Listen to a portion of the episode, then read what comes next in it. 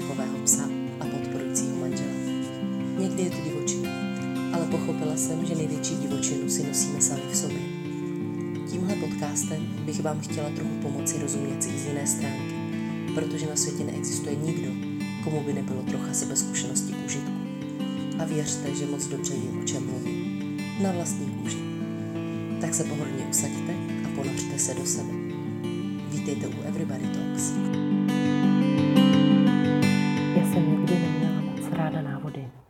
Protože nemám moc dobrý prostorový přemýšlení, takže mi všechny obrázky přišly chaotický, zdlouhavý a celkově to zabíralo opravdu hodně času. A i když ty návody ráda nemám, tak jsem pochopila, že mají jednu nespornou výhodu a to, že díky nim ty věci fungují líp. Spoustu věcí bych buď neodhalila vůbec, a, nebo by mě jejich odhalení stálo hodně omylů, ale pravděpodobně bych ani nepátrala po tom, co všechno třeba trouba může umět. Takže návody jsou rozhodně výhodnější. Vlastně si myslím, že i psychologii jsem šla studovat hlavně proto, že jsem chtěla rozumět nejenom druhým, ale hlavně sobě.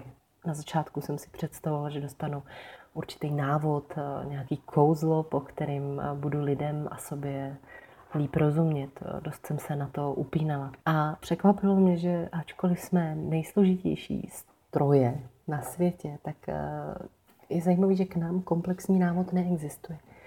Existují tisíce motivačních knih, které si lidi kupují za účelem nalezení nějakého smyslu nebo něčeho konkrétního, co funguje, chtějí se dostat do latě, chtějí ty věci dělat jinak a líp.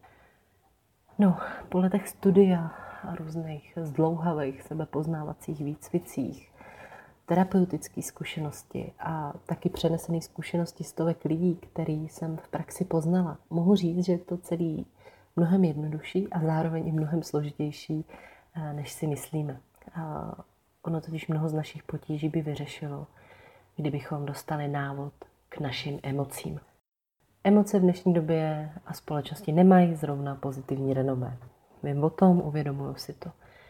Máme tendence je různě kategorizovat, hodnotit, který jsou dobrý a špatný, který chceme a nechceme cítit. Protože samozřejmě vztek a smutek nejsou moc populární emoce a naproti tomu láska a štěstí, tak ty jsou velmi vyhledávaný a pro ně jsou lidi ochotní dělat různé věci. Nemáme emoce rádi, protože se díky nim cítíme slabý a zranitelný a nebo máme díky nim pocit, že nemáme kontrolu nad svým chováním. A proto se většinu našeho života zdá výhodnější emoce potlačovat, tak aby ty nepříjemnosti vůbec nevznikaly. A asi to i nějakou dobu výhodnější být může, Nicméně jenom do té doby, než vám to začne dělat reálně potíže, nebo nám všem, protože eh, já jsem ke svým emocím žádný návod nedostala a musela jsem ho objevit. A co myslím těma potížema, takový ty klasické věci. Vlastně je to hrozně široká škála od potíží ve vztazích, úzkostných a depresivních stavech až po nějaký somatický obtíže, u kterých třeba lékaři nebyli schopní najít fyzickou příčinu, ale nás přesto trápí.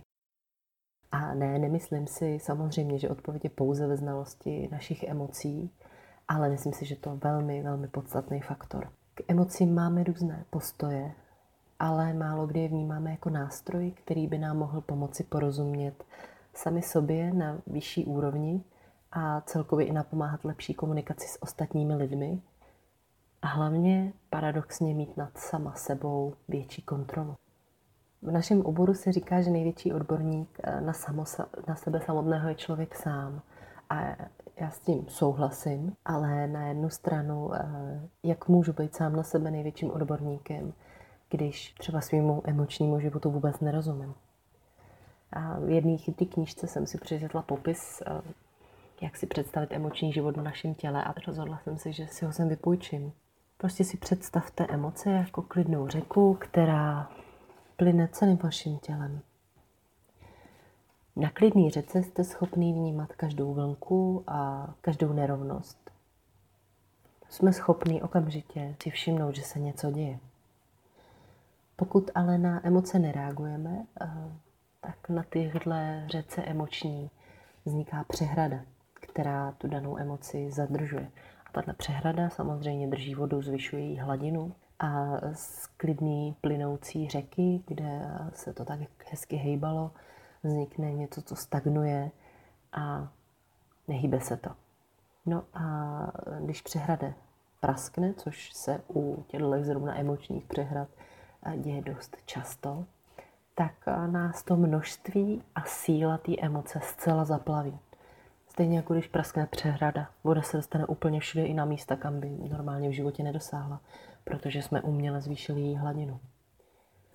No a v takovémhle prostředí, kdy řeka má na sobě spoustu přehrad a tam není možný cítit lehké nerovnosti, ale jsme si schopni všímat, až když už mají pořádnou sílu. A v tu chvíli už se opravdu reálně hůř ovládají a je možná těžší je ukočírovat. A ta emoce opravdu může mít uh, potenciál zneschopnit nás. Přijde mi, že tenhle příklad ve zkratce popisuje, proč někteří lidi mají pocit, že emoce jsou nebezpečné, neovladatelné, protože oni takový být umějí, když si jich nevšímáme a nerozumíme jim, co se nám snaží o našem vnitřním životě žít. A k čemu by měla teda sloužit tohle povídání?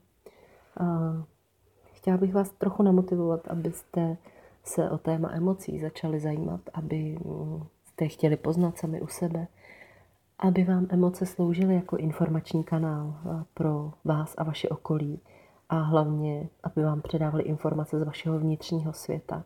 Protože, jak jsem řekla, největšíma odborníkama jsme my sami a taky i většinu odpovědí nosíme v sobě samotný. Jen je hodně těžký se k ním dostat. Je škoda, že návod k emočnímu světu nám nikdo nedal, že nás to nenaučili na škole a, a naši rodiče v tom taky často nemají jasněji než my sami. Nikdo nám ani neřekl, že to je důležitý a proto chci říct já, že to důležitý je. Emoce můžou být odpovědí na spoustu z vašich otázek, ale Předtím je potřeba odstranit pár přehrad a nechat vodu uvnitř vás, aby se zase uklidnila na klidnou řeku, který už si dokážete všímat. Tolik ve zkratce o emocích.